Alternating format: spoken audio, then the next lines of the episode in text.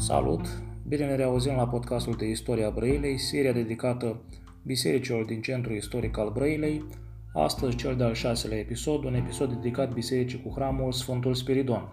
Trebuie să menționez din capul locului că nu este vorba despre actuala biserică Sfântul Spiriton, ea preluând uh, hramul unei biserici mult mai vechi, o biserică ce a existat până la mijlocul secolului trecut la intersecția Bulevardului Independenței cu strada Călărașilor, unde se află astăzi Palatul Telefoanelor. Această veche biserică cu cramul Sfântul Spiriton a fost a treia în ordine cronologică ridicată în Brăila, pe un teren viran aflat la marginea orașului lângă cimitir, la intersecția a două artere principale, artera Glasisului și a Silistrei, având limita de est pe strada Șanțului. După cum vedeți în această mențiune documentară, ea se afla la marginea orașului Brăila de atunci. Această biserică a fost atestată documentar în anul 1820, fiind menționată data pe un penticostal al bisericii tipărit la Blaj, a Sfântului Spiridon, și am scris eu, preot Dimitri, 1820, mart 4. Biserica a fost sfințită de părintele Teofilact în anul 1842, un puternicele episcopiei de la Buzău, de care depindea atunci Brăila.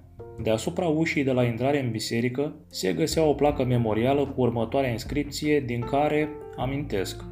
Această sfântă și dumnezeiască biserică, cu patronajul Sfântului Spiridon, s-a fondat în anul 1841, în zilele prea înaltului domn Alexandru Dimitrie Ghica, cu binecuvântarea iubitorului de Dumnezeu, episcop de Buzău Chesariu și s-a terminat în anul 1842 prin stăruința și ajutorul domnului Mihai Chiriacu și a preotului Dragomir. La anul 1865-1866 s-a reparat și s-a zugrăvit sub domnia lui Alexandru Ioan I și Carol I și sub păstorirea preasfântului episcop de Ismail Melchisedec, cu fondurile bisericii și sub privegherea domnului Teodor Chiriac, epitropul acestui sfânt locaș. După cum se observă, au fost cel puțin două reparații la aproape jumătate de secol, vorbind de 1826-1866, ceea ce denotă că biserica nu avea o construcție solidă.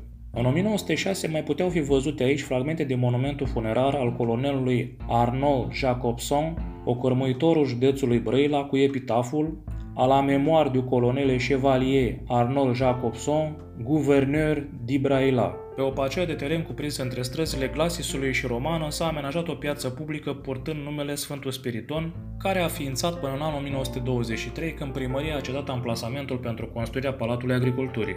Demn de menționat este faptul că biserica dispunea de o avere de 60.000 de lei, de o suprafață de teren în comuna Roșior de 5 hectare, cât și de 4 imobile în Brăila. Serviciul religios era efectuat de trei preoți și un dascăl. În anul 1963, autoritățile locale ale fostului regim comunist au hotărât demolarea bisericii sub pretextul sistematizării zonei, iar în locul ei s-a construit Palatul Telefoanelor. Ca surse documentare pentru acest podcast am folosit site-ul de istorie locală și o lucrare a doamnei Maria Stoica, Brăila, Memoria orașului. Acesta a fost cel de-al șaselea episod. Vă mulțumesc pentru că m-ați ascultat și să ne auzim cu bine în cel de-al șaptelea episod, un episod dedicat Bisericii Catolice.